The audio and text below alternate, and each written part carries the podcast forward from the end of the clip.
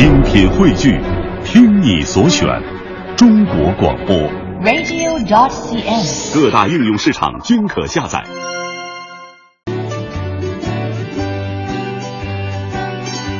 星期天的下午，大风吹散了雾霾，欢迎大家在 FM 一零六点六的电波当中与我们相遇。我是小昭，我是小马。这样一个微凉的午后啊，我们和各位一路同行，带来今天的京城文艺范儿。那么，京城文艺范儿今天要跟大家一起分享的话题无比的高大上啊！嗯、关于诺贝尔奖，对所有的人都不得不承认，这是一个相当高大上的奖。你像在去年的这个时候，我们得知莫言获得呃二零一三年的诺贝尔文学奖的时候，前年啊前年前年嗯获知的时候，觉得哎呀非常的受鼓舞。是，嗯、这么多年了。我们终于盼到了我们这个本土的一个呃诺贝尔文学奖的获得者、啊。是，曾经历史上有各种各样的传闻，说沈从文可以获得，说鲁迅可以获得，甚至三十年赛珍珠都可以获得，但是都没有获得。而莫言终于在一二年的时候夺得了对对对，是一二年获奖。哎，对，诺贝尔哇，文学奖时间过得好快，因为这都到了二零一四年了。对，因为一三年是门罗嘛。啊，对对对对，哎，我直接把人家隔过去，你知道我这样合适吗？啊，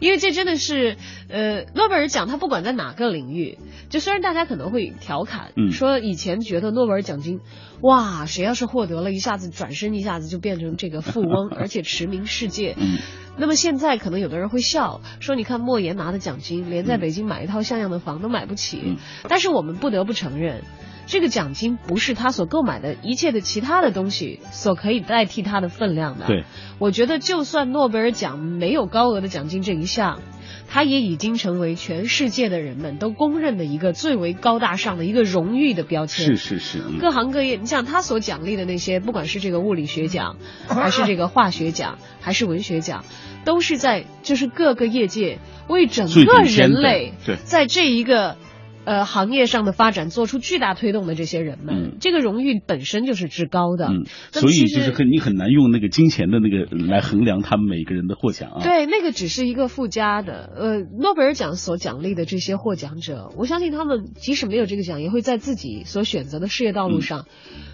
去燃烧自己的生命，是。去奉献自己的人生，嗯、而给人类文明的共同的这个雄厚的基础添砖加瓦，嗯、非常非常的值得我们敬重啊。哎、那么在二零一四年的这个最新的诺贝尔奖也、哎、也逐渐的揭晓，到今天为止，我们已经知道了，呃，生理学医学奖、物理学奖、这个化学奖，还有我们前两天特别关心的，嗯、尤其我们金城文艺范儿也跟大家一起分享过的，马哥的节目《平时尚》也跟大家分享过的，对，文学奖，嗯、包括和平奖也也已经颁发了。嗯，那么现在。还有经济学奖，嗯，真的是还没有发，在十三号，对，呃，北京时间的晚上七点，那么斯德哥尔摩当地时间应该是十三号的下午一点钟就会揭晓，那么也算是今年的诺贝尔颁奖还剩下最后一个悬念没有揭晓了。嗯，呃，那我们也在之前采访过一些相关的专家啊，就像小昭所说的，其实这些呃所谓的这些能够获奖的人啊，无论他是哪个奖项吧，呃，生理学、医学奖，呃，包括物理学奖、化学奖、和平奖等等这样的奖项，就实际上他们每每一个人在那个他们本身那个行业所做出的贡献，都已经足以让这个世界呃所谓他们认可和喝彩了。就他们其实那个出发点都不是为了能够获得所谓那个奖项而已，但是他们都在这个已经做出了相关的成就，所以要用这样一个奖项来标示他们所达到的高度，就至高的荣誉。嗯，因为像现在为止，可能我们大家都还耳熟能详的，可以数出来很多很多历届的诺贝尔奖的获奖者。嗯，哪怕他们很多已经辞世了。是。像现在各个学校的墙上应该都还张贴着像这个居里夫人、居里夫人对，还有他们这样的爱迪生等等，他们这样的一些人的一些头像啊，嗯、值得我们永远的去记住，推动人类文明发展的这些人。嗯，当然，诺贝尔文学奖由于在这个前年这个莫言获奖了之后。呃，到了中国，我觉得这两年是大热，是 巨热。每年追踪的时候，好像对于这个奖项关心也是特别特别的多。尤其是大家特别关注这个文学奖，因为村上春树是我们中国人最熟悉的外国作家啊。这几年他一直在陪榜，一直和那个呃好莱坞的那个莱昂纳多、小李 是是一样的命运啊。对对对。今年呢，他也非常的遗憾的继续陪跑了。嗯。当然，其实文学的这个东西，我觉得是这样。诺贝尔奖当然是一个至高的荣誉，嗯，但是也有很多没有获。获奖的作者，他们只要留下了名垂青史的作品，嗯，一样是会被世人所记住的。没错，所以其实他们得不得奖，就是所谓我们所呃哀惋惜的这个，比如说村上春树能不能得奖，得不得上奖，其实不重要。说实话，嗯嗯嗯、他只要在你读者的心里占有一定的位置，他的文学作品已经那个流芳百世，这就够了。啊、呃，他是很成功的，嗯因为我在想，那如果要仅拿这个奖项来评的话，那。在诺贝尔出生之前的那些大文豪们岂不是很冤？但，其实一点都不冤。我们依旧记得唐诗宋词的风采，嗯、对，依旧记得这个呃，像古希腊的一些，或者是古希腊的这个，就包括这个盲人史诗的这个吟游者和作者荷马等等，他们所留下来的这些名篇。我想文学奖可能跟其他的奖项比较的话。呃，它可能是一个更为开放的一个一个奖项，因为在每个人的心中都有属于自己的永恒的经典和对自己影响最为深刻的。而且实话实说，所谓的奖项它都有一个标准而已。既然一个标准，它就屏蔽了其他的标准，所以也就形成了这样的一个情况。看开点了。不过我们今天还是要来了解一下，呃，最新所诞生的高大上的 诺贝尔奖的获奖者们，他们都是何方神圣？嗯，来自于哪些国家？又为推动人类文明向前进步做出了哪些贡献呢？好，先进入今天的诗意生活。诗意生活，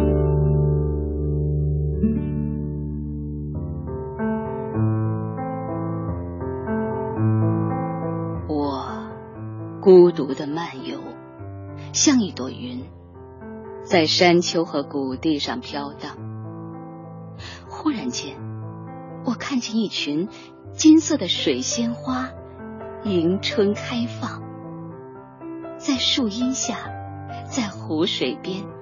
迎着微风起舞翩翩，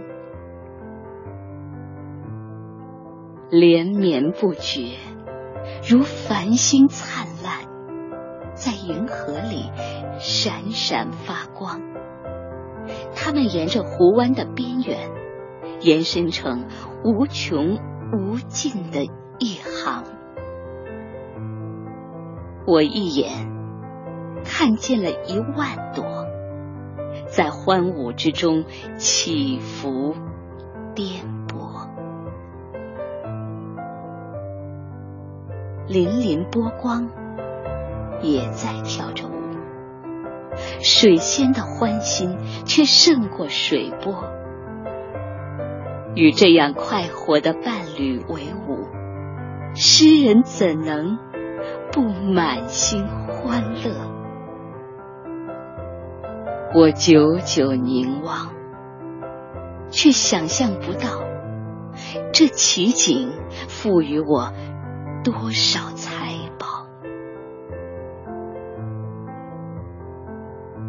每当我躺在床上不眠，我心神空茫，或默默沉思。他们常在心灵中闪现，那是孤独之中的福祉。于是，我的心便胀满幸福，和水仙一同翩翩起舞。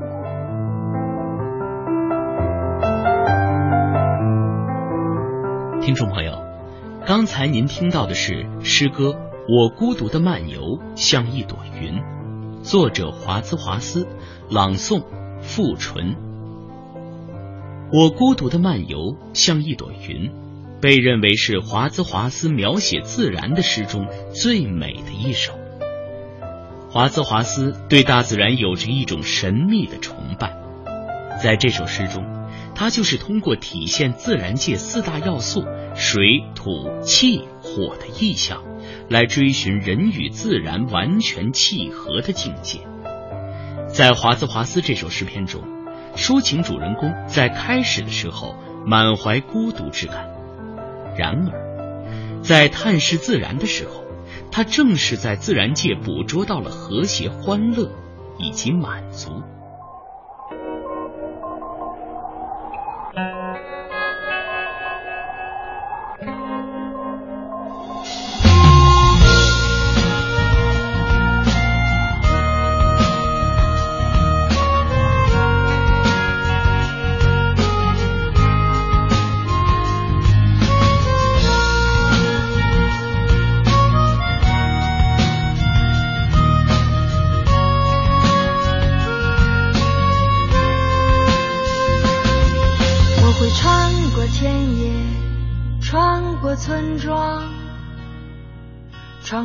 开满鲜花的山岗，我会遇见你，在人海茫茫。我会牵你的手，穿过热闹的街巷。我会穿过时空，穿过无常，穿过生命散发的芬芳。我会陪着你，在人海茫茫。我会拥抱着你，穿过地久天长。我会穿过田野，穿过村庄，穿过开满鲜花的山岗。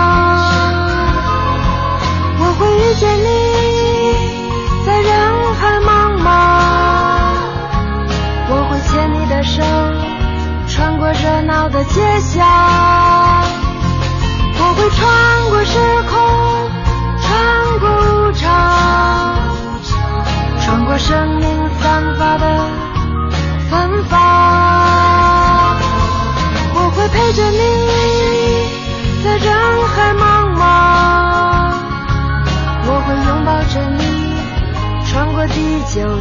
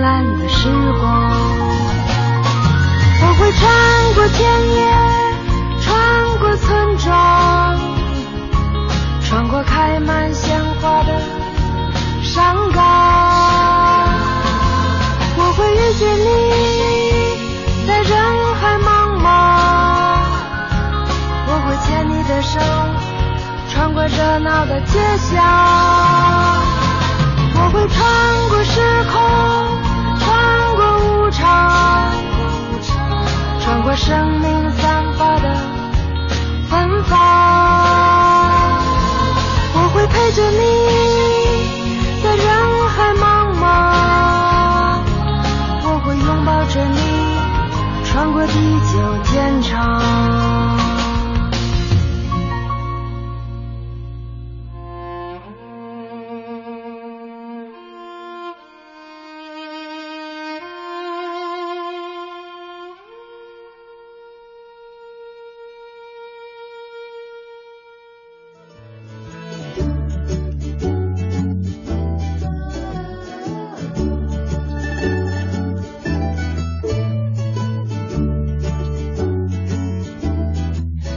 的，欢迎大家回到正在为您直播的京城文艺范儿，依旧是小昭和小马陪伴大家在下午的电波当中。哎，我们今天说到非常高大上的二零一四年诺贝尔奖的这个评选的结果啊，现在陆续已经有几个奖项已经评选出来了。在六号的北京时间十七点三十分，呃，瑞典斯德哥尔摩当地时间的十一点三十分呢，是颁发了生理学或医学奖。嗯，那么在七号的北京时间十七点四十五分，瑞典斯德哥尔摩当地时间十一点四十五分是颁发了物理学奖。嗯，在八号的呃下午五点四十五分，那个斯德哥尔摩当地时间呢也是上午十一点四十五分是颁发了化学奖。在九号呢，就是大家都知道了，嗯这一次呢，法国作家帕特里里克·莫迪亚诺对啊获得了诺贝尔文学奖。嗯，那么其实在这两年，我们大家都看到了，就像自然在这个我们的微信公众平台上发来留言嗯一样，他说实话实说，诺贝尔奖引来了我们身边的文学热，是，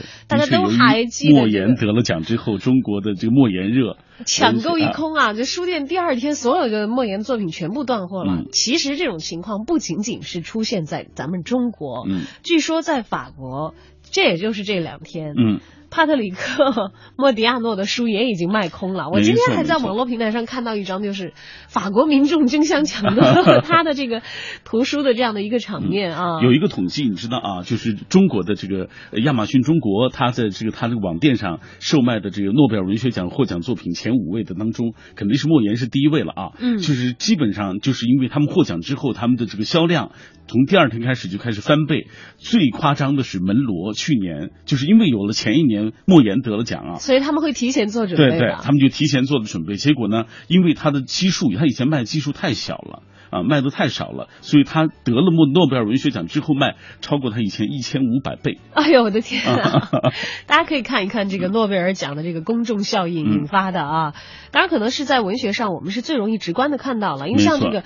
生理学或者是医学奖方面也好，物理学方面也好，化学方面也好，好像更加的属于一些专业领域。其实包括经济学奖，是即使我们非常的关注啊，众人都知道了，但是好像离我们的生活就到达我们的生活还有一个这个长长的链条，好像才能够知道啊。你说你不知道这个经济学奖啊，你可能知道这个谁谁获得了，就是他很牛。嗯。但一般不搞这个研究的人，可能不会专门去看他的著作。是。那么物理学奖你知道了啊，这个这个科学家获得了这个奖，他很。牛，你就这一个感觉，但是你离他所研究的东西，那如果就算是他把研究报告呈现在你的眼前，你看着可能是天书，嗯，你只知道哦，他大概是在哪个领域做出了什么样的贡献，这样我们来知道一下。但是文学奖这个东西，哎呀，他很牛，然后我第二天就可以在亚马逊上去下单，而且你知道，他的书就是这个帕特里克·莫迪亚诺啊，之前我们品味书香节目，因为我们节目呢之前也请专家做了预测，在他们给出的十个热门候选人当中，完全没有这位，你知道吧？所以这位完全是爆冷大黑马。是。所以，我们包括其他的文学网站，我们也注意观察了，从来没有说帕特里克·莫迪亚诺是热门人选的。而且，几乎你很难在现在的现有的中文的一些书评的平台上也好，或者文学爱好者常聚的一些网站上也好，找到关于帕特里克·莫迪亚诺的书评，很少很少。在他获奖之后，我第一时间打通了中国作协书记处的呃书记啊李敬泽，文学评论家李敬泽的电话。李老师跟我说，他说：“说实话，我一句也说不出来，因为我都不知道这个人是谁。”何谈这个评论他的作品了啊！当然，在他这个呃摘得这次诺奖桂冠之后，呃，他也迅速的进入了公众的视野。没错，会有很多人迅速的去替我们做这个功课。嗯，当然，我们这个马哥是专门做图书节目的啊，为大家了解的这方面的很多的一个情况。那么，首先呢，可能大家了解诺贝尔文学奖的获奖者的第一个方式，最直接的方式，就是关注颁奖礼，关注这个在给他颁奖的时候啊，那个。颁奖词，颁奖词是怎么样来描述他的？嗯，诺贝尔奖委员会的颁奖词里面是这样说的：说帕特里克·莫迪亚诺的作品，他用记忆的艺术展现了德国占领时期最难把握的人类的命运，嗯，以及人们生活的世界。哎，从这个颁奖词当中，我们就可以看出他的这个三个关键词，他作品的三个关键词就是记忆、身份、历史啊。他的书大都和他的记忆有关系，和。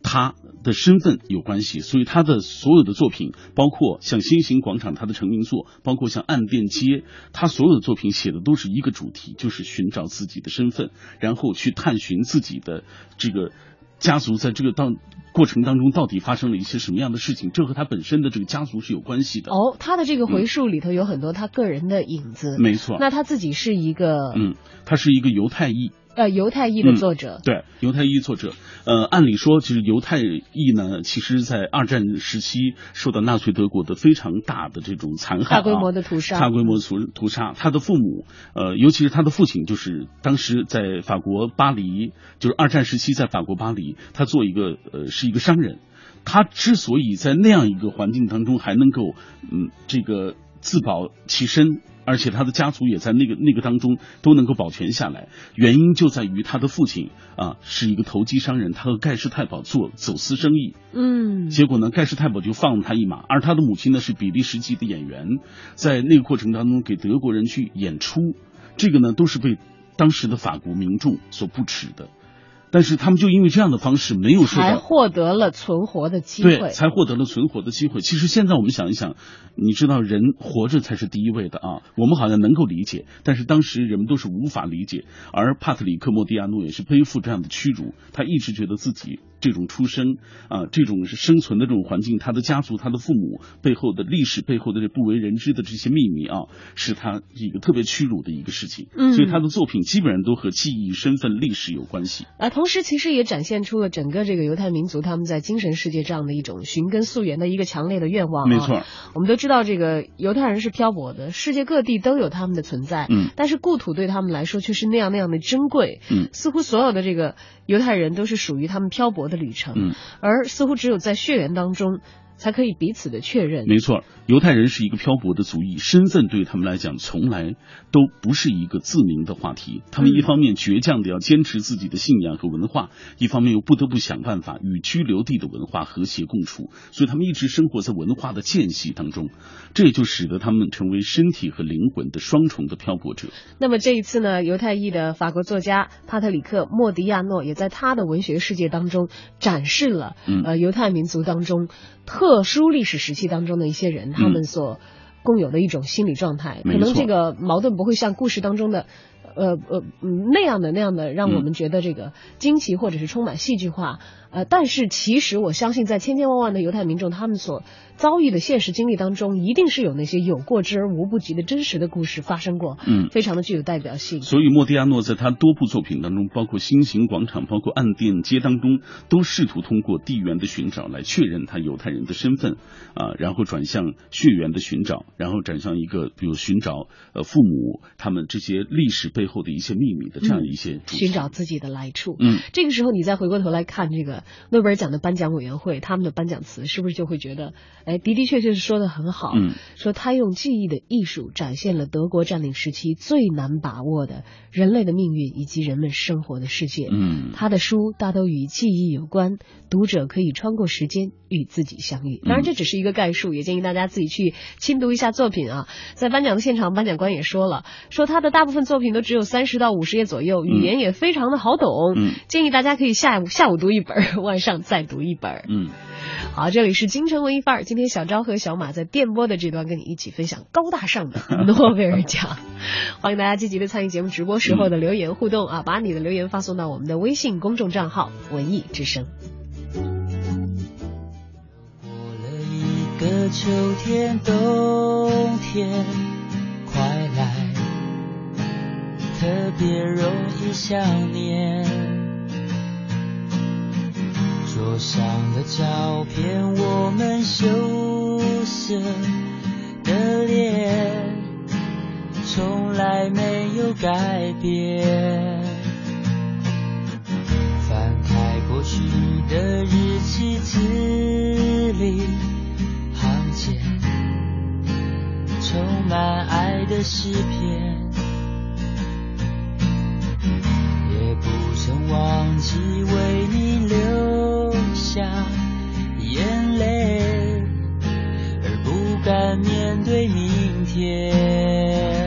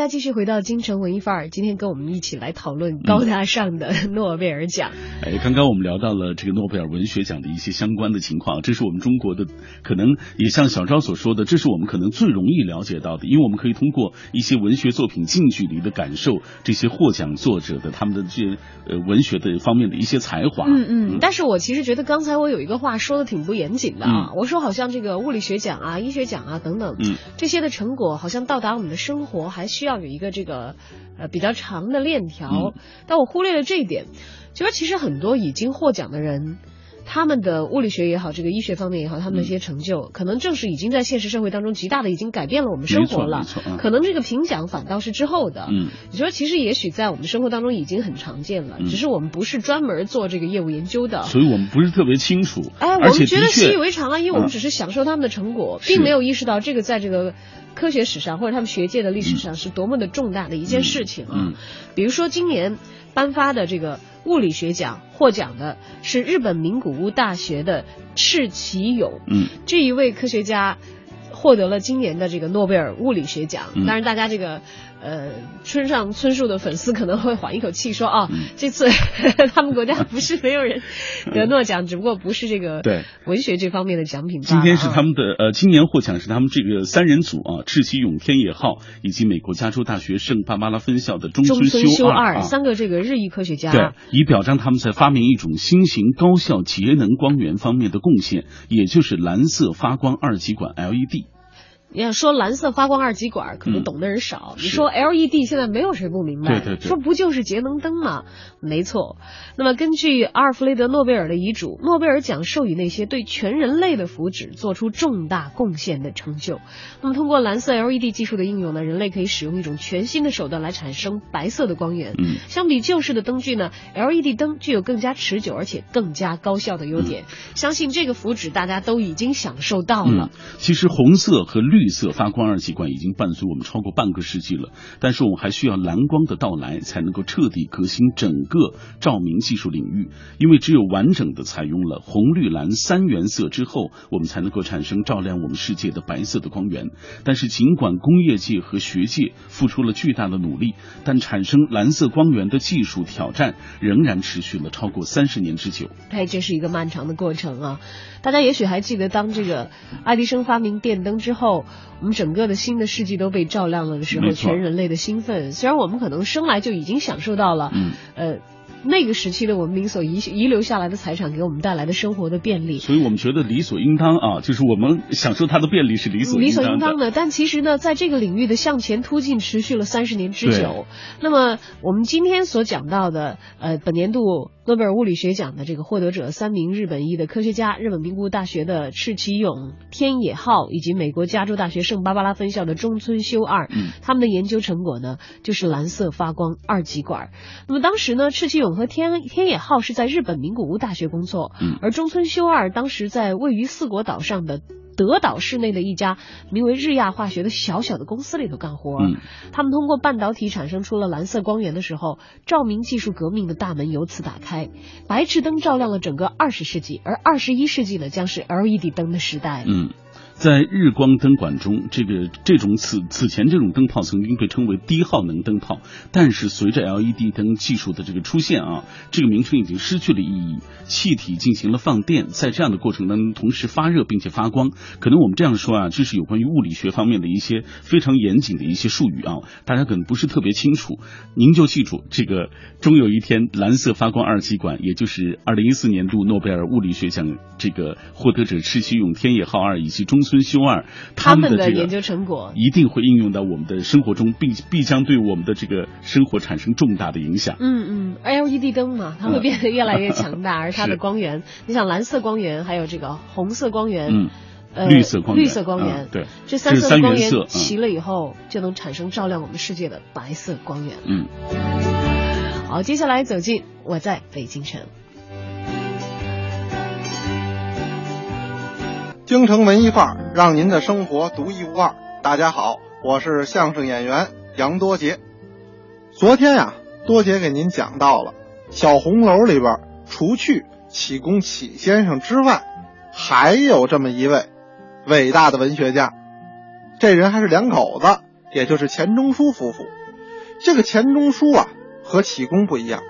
他住到小红楼的时间相对比较晚，而且住进去啊也属于半被动。按他自己的话说，那是仓皇逃入了北师大小红楼，因为当时是特殊的历史时期，钱钟书夫妇呢已经被打倒，来到北师大小红楼当中呢，十分的落魄，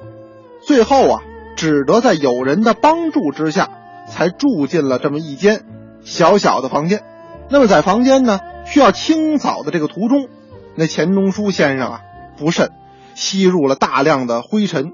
那么加上原来本身就感冒，这一下子可了不得了，在小红楼里边啊，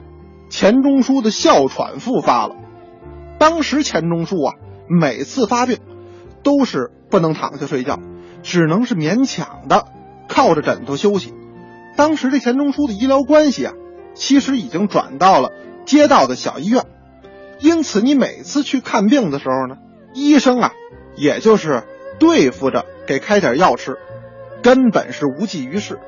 结果呀，钱钟书这病可是越病越重，哮喘发作呀，可不是闹着玩的事情，影响到了呼吸系统，最关键呢，连呼吸有的时候都非常的困难，呼吸成了呼啸，家人是担心的不得了，这钱钟书先生自己啊，却戏称自己在小红楼里边犯哮喘，这小红楼呢，也就成了呼啸山庄了。一九七四年一月的一天，钱钟书啊，他这呼啸和平日不同了，急促的呀，那快连续不上了，简直就要断了气儿。幸亏是邻居发现，才及时将奄奄一息的钱钟书送到了现在的北医三院。在医院里呢，钱钟书呢是又打针又输氧，折腾了四个小时，最终啊，这才算是转世还阳，捡了一条命。但是他的那个医疗关系啊，根本不属于北医三院。救活了以后呢，这医生就不管了，勒令出院。钱钟书啊，只好在这暖气片上躺了这么一宿。最后还是学校里好心的司机，大半夜又将钱钟书接回到了北师大的小红楼。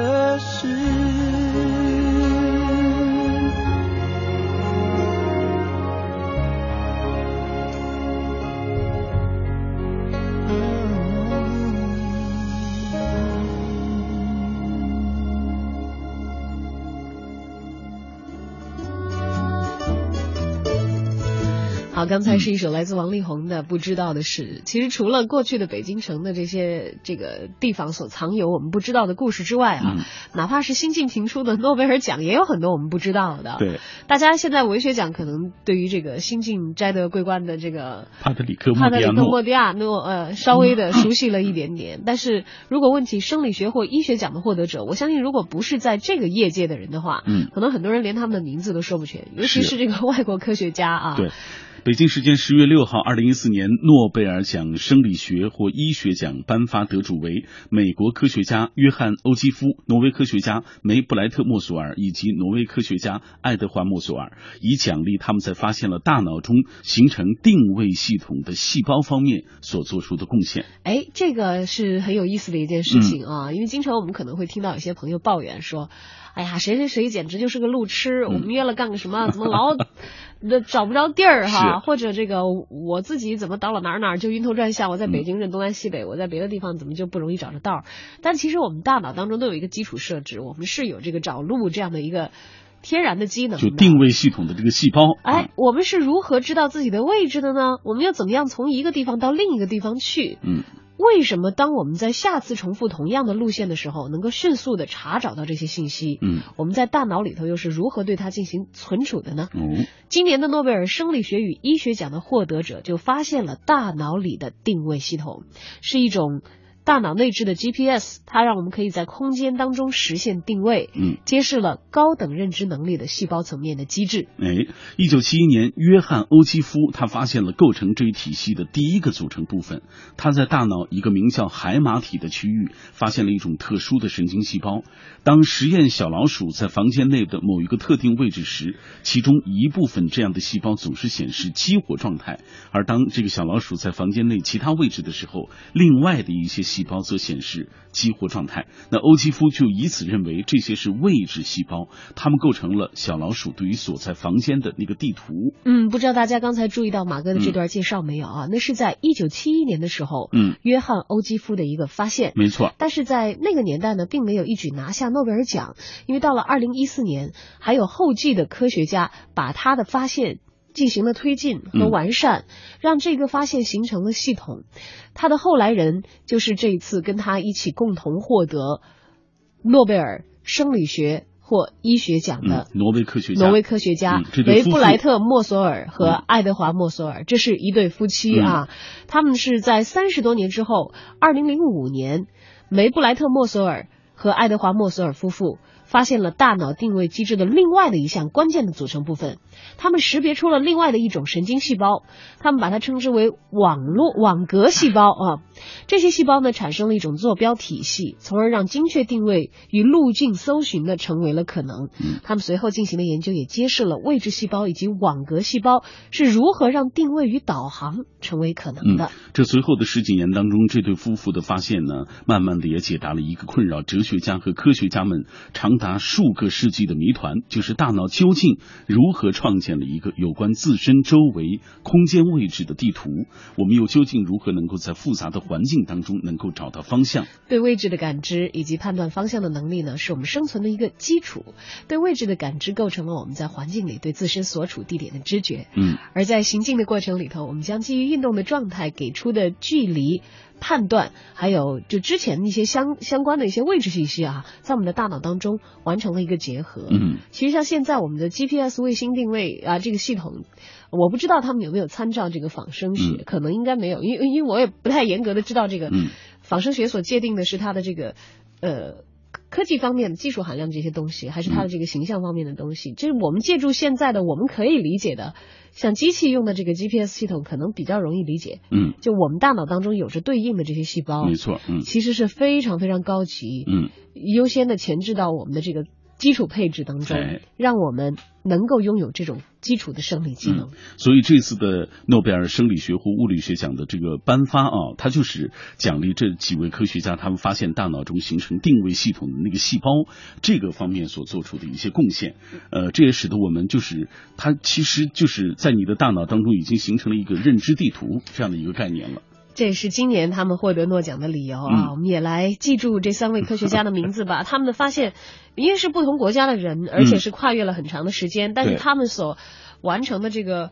科学研究的成果结合在一起，嗯，达成了这样大脑当中中形成的定位系统的细胞，他们的这个发现是有成绩关系的嗯啊。一九七一年，约美翰国科学家约翰欧基夫，欧基夫发现了构成这一体系的第一个组成部分。嗯那么在三十多年之后呢，挪威的科学家夫妇梅布莱特莫索尔和爱德华莫索尔推进了这一发现。嗯嗯，让我们记住这几位科学家啊，他们为人类的这种发展做出了这么突出的一些贡献。好的，放松一下，因为其实说到高这个大上了。医学奖和生理学奖的时候，我挺发怵的，嗯因为就很怕自己出一些常识性的错误，对对对贻笑大方，你知道吧？啊，但是对于这个文艺范儿的观众来说的话，我觉得我们也是有必要去知道这些。在基础科学领域，真的大大的改变了我们嗯生存的世界的现状的人。是是是要知道，可能我们在享受一个成果的时候，觉得得来只需要呃寻找到专业的人士，付出一定的报酬嗯就可以了。可是他怎么来的，我们不清楚。这个探索之路可能非常哎非常的漫长，是因为我们记住的这些科学家，他们也许也只是他们的阵营当中的幸运儿。当然，我们完全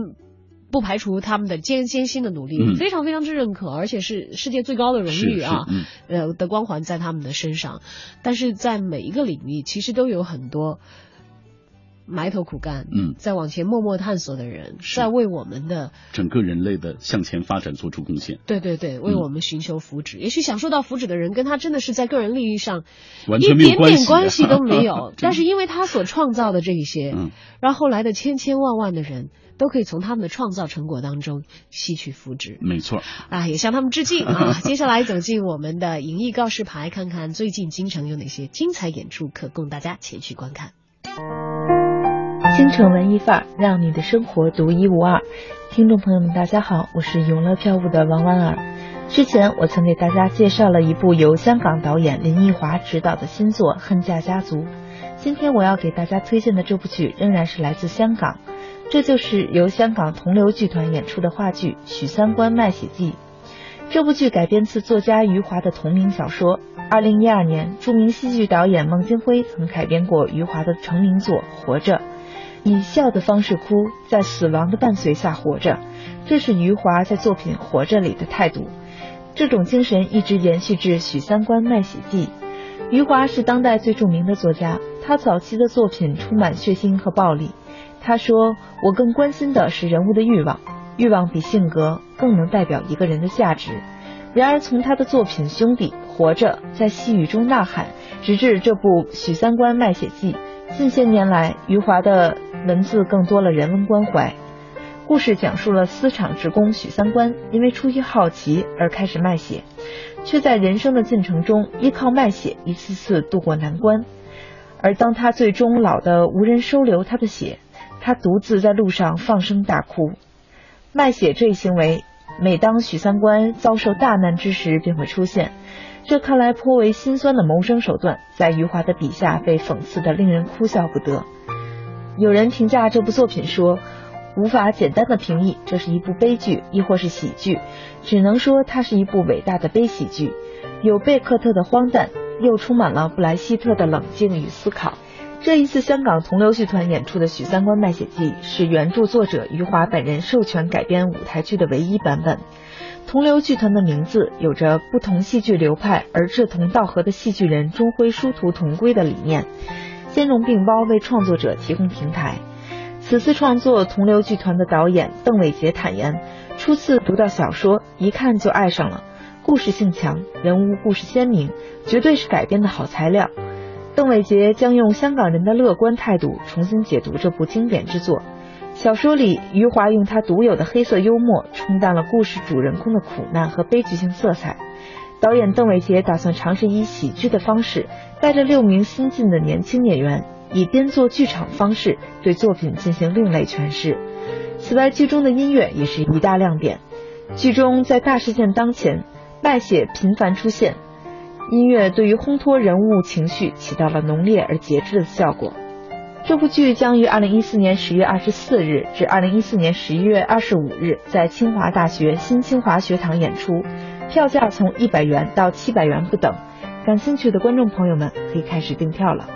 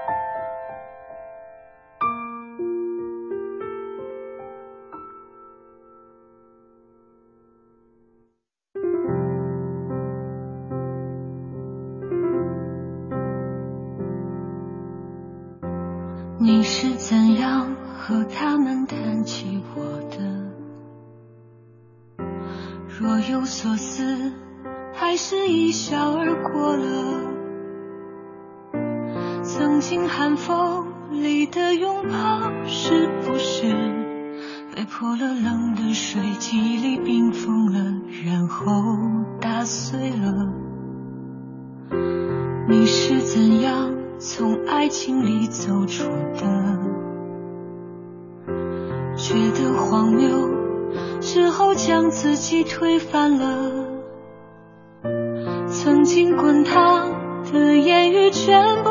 是错的。你不肯承认，是真的发生过。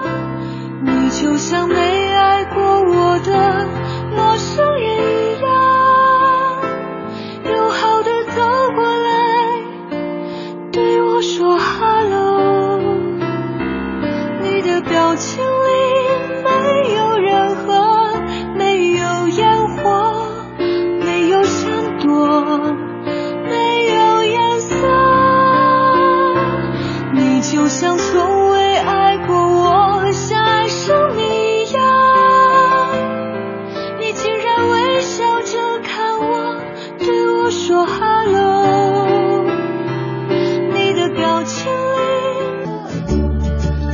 好，欢迎回来，京城文艺范儿，继续我们今天高大上的话题——嗯诺贝尔奖 啊。前面我们已经说到了像生理学、医学奖、物理学奖，还有文学奖啊。接下来我们要来说一说这个化学奖。其实我觉得化学和物理学有一点呃像，就是你知道我们也好像说不太清楚这个东西。因为我们不懂嘛，啊其实人家学界的说啊，物理学、化学这个差别大多了，但是他们有很多东西是因为算是兄弟学学科吧，啊是有很多成果是需要他们共同来来构建才可以完成的。嗯当然，化学奖这也是当之无愧是诺贝尔奖的一个看家奖项了，因为嗯。知道诺贝尔本人就是一个化学家，是，也是为这个全人类的福祉做出了自己巨大贡献的。嗯。那么本年度的诺贝尔化学奖呢，在当地时间的八号揭晓了，嗯。获奖者为埃里克·白兹格以及斯特凡·赫尔，还有威廉姆斯·艾斯克·莫尔纳尔，这是三个人，三个人啊，虽然名字很长。嗯，他们的获奖理由是在超分辨率荧光显微技术领域取得的成就。二零一三年的诺贝尔化学奖颁给了三位美国科学家马丁·卡普拉斯、迈克尔·莱维特以及亚利耶·谢瓦尔。他们当时的获奖理由呢，是为复杂的化学系统创立了多尺度的模型。这看来连着两年啊，都是颁发给这个科学的一个。呃，组呃，他们算是一个团队吗？反正三个科学家嘛，啊，是，嗯呃，也也没有进行这个细致的了解，所以在这儿呢，我们还是这个暂且这个不做详细的一个一、嗯一个阐释啊，嗯因为我们手里没有拿到足够多的资料。是，呃，根据诺贝尔网的呃诺贝尔奖的官方网站的最新的消息啊，呃，诺贝尔和平奖呢已经在当地的时间十号也是揭晓了。呃，和平奖倒是今年也是引起了很多人的关注，因为他的获奖者是有史以来最年轻的，只有十七岁，嗯，获得获奖者是。印度儿童人权活动家啊蒂亚尔西呃以及。巴基斯坦为呼吁女性受教育权利而遭受塔利班组织枪击的，就是这个十七岁的马拉拉·尤塞夫扎伊。嗯，马拉拉现年只有十七岁，是诺贝尔和平奖历史上最为年轻的获奖者。他呢曾经被塔利班武装的子弹击中过头部。嗯，他争取女童教育权的名言有一句啊，这是一个十几岁的女孩子说出来的，嗯说铅笔比枪支更有力量。在二零零九年的时候，当时不到十三岁的马拉拉开始为英国广播公司写博博客，他以亲身经验批判塔利班武装组织禁止女孩子上学的政策以及恐怖的活动。于是，在二零一二年十月九号，马拉拉在校车上遭到塔利班分子的枪击，头部中弹，在英国接受治疗之后，慢慢的才恢复健康。塔利班组织曾经宣称对此事负责，并且说如果马拉拉逃过一劫，一定会想办法再追杀他。嗯，所以其实这个年轻的女孩子是处在一个非常危险的一个境地当中的。是是是嗯但是我也是在今天关心她的这个获得诺贝尔和平奖的情况的时候，看到了一段视频，是在她获奖之前，因为当时的主持人说：“哦，你只有十六岁。”嗯。啊，完全他的这个谈吐和他的认知的话，你会觉得非常非常之超越了普遍的我们对于十六七岁女孩的一个印象。嗯，可能也因为她生存的那个环境，那个环境啊，她自己就在讲，因为我们刚才也在介绍她获得这个诺贝尔和平奖的原因，因为嗯她是一个女性教育组织的一个一个活动家，嗯，她是呼吁呃在争取女童教育权。呃女童教育的权利，嗯，她当时就在这个接受那个采访的时候。就很自信的讲到，他说。呃呃，这个当时主持人问他嘛，说你为什么会选择这个女童接受教育这个东西作为你奋斗目标？而且你才十六岁，当时他十六岁，你今年十七岁嘛啊。他说我其实跟我们所有的人是一样的。他说我我虽然是这个呃阿拉伯世界的这个女性的一员，他说但是我其实更是全人类当中的一员。嗯。是是 human 当中的一员，人类当中的一员，所以我跟所有的人都是一样。嗯，很多时候我们只有在失去一样东西的时候，才知道它是珍贵的。嗯，他说，当他因为塔因为他的这个生活的环境嘛，是在这个塔利班武装的这个控制区域当中，没错。嗯，女性的儿童不能够获得教育的权利。对，他说他们失去了去学校的权利之后，他说我才意识到这有多么多么的重要。是。到后来我开始思考，为什么他们不让我们去上学？嗯，因为他们害怕。你获得更多的知识，女性的儿童的这个有觉醒意识，头脑嗯被开启，嗯，害怕我们获得了更多的知识，更多的了解了世界以后，我们变得强大，嗯，他正是因他们正是因为害怕我们强大，所以要剥夺我们教育的权利，嗯，所以他想争取的是想让女性儿童，嗯。获得教育的权利是想要让我们变得更加的强大。是，所以他马拉拉也是为所有生活在塔利班控制区的这些女性，呃，做了一个非常重要的一个表率的作用啊。那早在他获得诺贝尔文学奖、诺贝尔和平奖之前，也就去年的四月份，马拉拉登上了《时代》杂志封面，并被选为全球最有影响力的百人。而去年七月份，联合国宣布将他的生日定为马拉拉日。去年十一月份，美国总统奥巴马夫妇曾经在白宫。会见了马拉拉，马拉拉也是当年的那个，就是去年诺贝尔和平奖的热门人选。嗯，但是他在这个二零一四年呢，还被提名了世界儿童奖这样的一个奖项。那么今年呢，他是诺贝尔和平奖的非常非常实至名归的一个获得者了啊。嗯，呃，另外呢，跟他一起获得诺贝尔和平奖的还有印度儿童人权活动家萨蒂亚尔西。嗯。好的，今天跟大家一起回顾的高大上的 诺贝尔奖，就暂时梳理到这里啊。提醒大家的是，今天是十月十二号，还有一个重大的奖项——诺贝尔经济学奖，对，将在明天最终揭晓。是，今年的诺贝尔的颁奖大幕才会正式的落下。嗯，好，先休息一下，喘口气，走进今天的《探帽的推荐》，看看我们的《探帽的北京》杂志的副主编黄哲又给我们推荐了什么有意思的北京文化生活内容。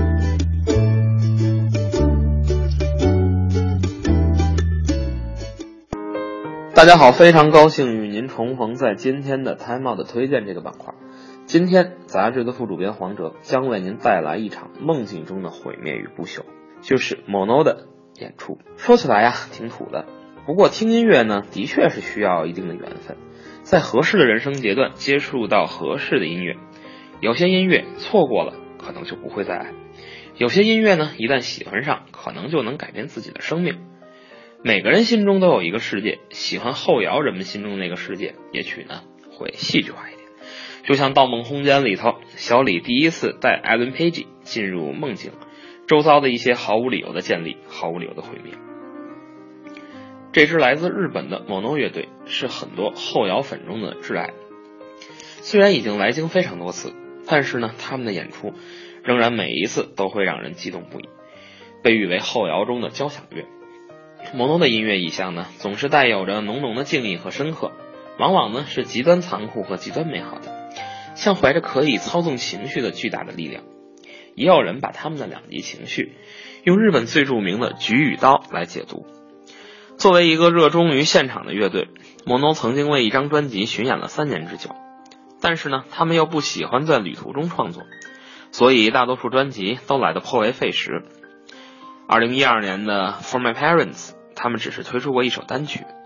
这次的等待呢，并不漫长，因为今年十月，他们就将踏上北京愚公移山的舞台，献出自己的新作《Voice of Darkness》和《The Last Dawn》，居然是一个双张。作为一群从前有些理智导向的作者，他们不喜欢即兴演出，所有的动机呢，都在进录音室中完成。因此，他们在上一张专辑中曾经表示，他们试着用感性来代替理想，让音乐更自然地呈现出来，也为这张唱片注入了更多的情感色彩。而在新的双张中，他们会在感性的道路上走得更远。毕竟，《For My Parents》获得了极大的赞誉。网络的现场呢，非常享受，就像延时摄影一样，让你可以跟着他们迅速的经历万物在大脑中的变迁。那些美妙绝伦的精彩时刻，就连轰然倒塌都显得悲壮而唯美。而摩诺的现场也可能是有些枯燥的。那充满耐心的压制和积累，稍不注意就会把走神的人推下想象力的列车。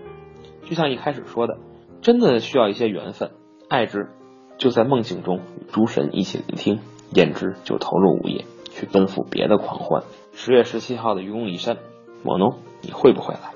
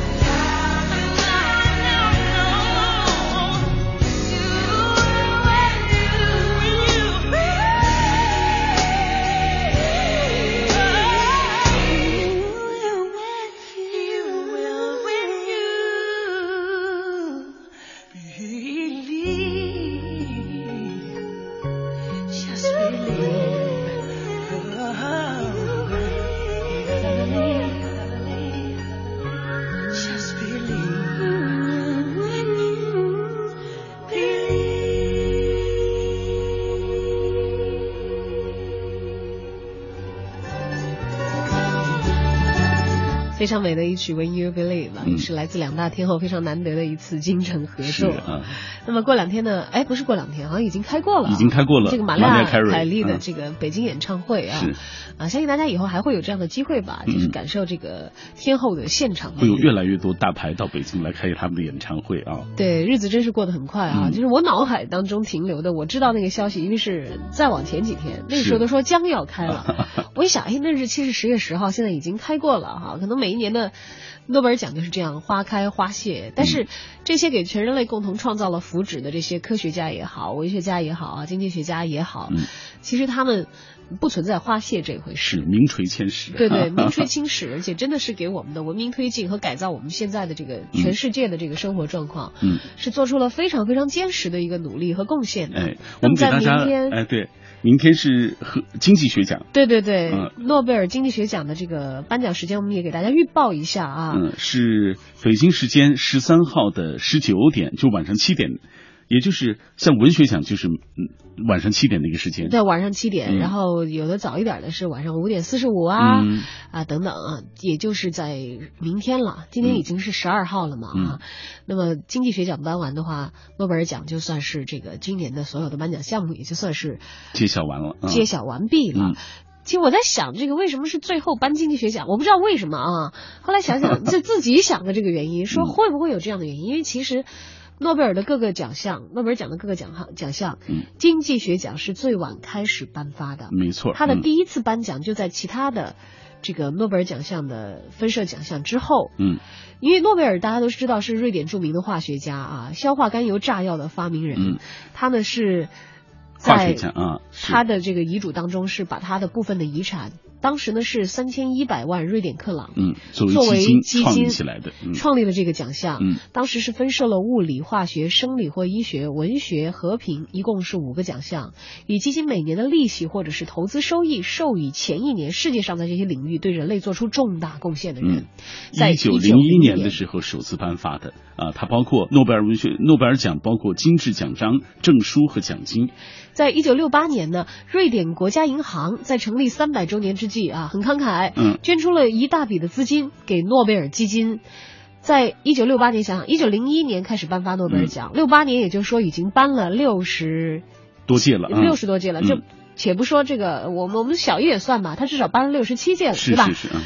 增设了一个瑞典国家银行纪念诺贝尔经济科学奖。嗯，也就是从六九年首次颁发这个额外的奖项，就叫做诺贝尔经经济济学学奖，对，嗯是瑞典国家银行给这个基金里头再注入了一大笔的资金，嗯，增设了一个奖项，而且把这个奖项称为瑞典国家银行纪念诺贝尔经济科学奖。嗯，在奖金数量方面，由于受到经济危机的影响啊，从二零一二年开始，诺奖的奖金由一千万瑞典克朗缩水到八百万瑞典克朗。嗯，今年奖金的这个具体数目好像还没有公布。哎，公布了以后，如果大家愿意八卦的话，也可以替我们寻找一下啊，把信息发送到我们的微信公尤众平台。其是在北京能买几套房。哎，据说北京最近房价有松动了。哦，好吧。啊，房价倒是这个也是大家一个热门讨论的话题，不过嗯不在今天的节目这个时间足够允许讨论之列了啊。呃，那么诺贝尔奖的一系列的这个奖项的逐渐的揭晓，可能也像一个风向标一样，嗯指导着大家去安排进一步自己的这个。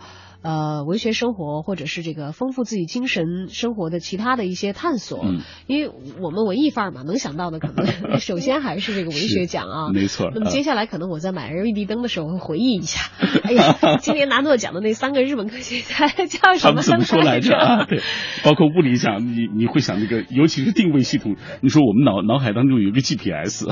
对对对，会想一想，但是地图。嗯其实我们可能到最后会模糊他们的名字，因为比较比较长嘛哈，是这些外国的科学家，但是他们在这个探索我们人类自身也好嗯，还是探索我们所生存的这个世界也好嗯，还是通过文学的方式来记录下我们人类在这个世界上生存的这些印记也好，嗯，为我们全人类做出了这个普遍的贡献。嗯，我觉得这样一个风向标是非常非常值得参考。哎，我觉得沿着这个风向标，至少你所收获和探寻到的这些知识，它对你来说是有滋养的，而且这个营养成分的含量应该是不低的。嗯，我们也通过今天这期节目，向这些获得诺贝尔奖的，无论是文学家还是物理学家、化学家等等啊，表达我们的敬意，因为正是他们的这个辛勤工作，为我们人类做出了巨大的这种贡献。嗯，为我们创造了福祉。好的，今天的节目就是这样，也感谢您的陪伴和收听，我是小张，我是小马。那么在京城文艺范儿结束之后呢，呃，文艺之声还有置业大观园等等一系列更多精彩的节目内容，跟你在电波的这一段一道分享。今天节目就到这儿了，感谢收听，再见。拜拜。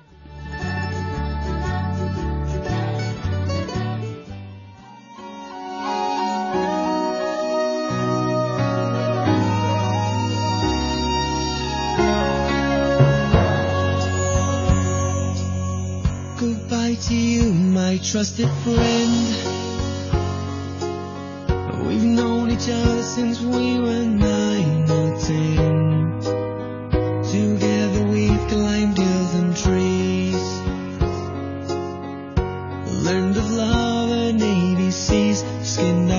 Hearts and skinned our knees. Goodbye, my friend, it's hard to die.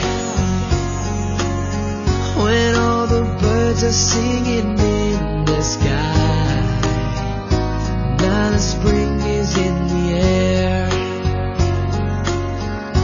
Pretty girls are everywhere.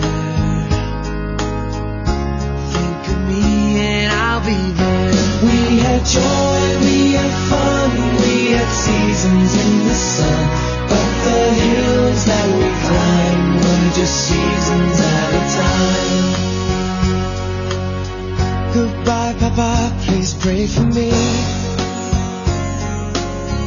I was the black sheep of the family.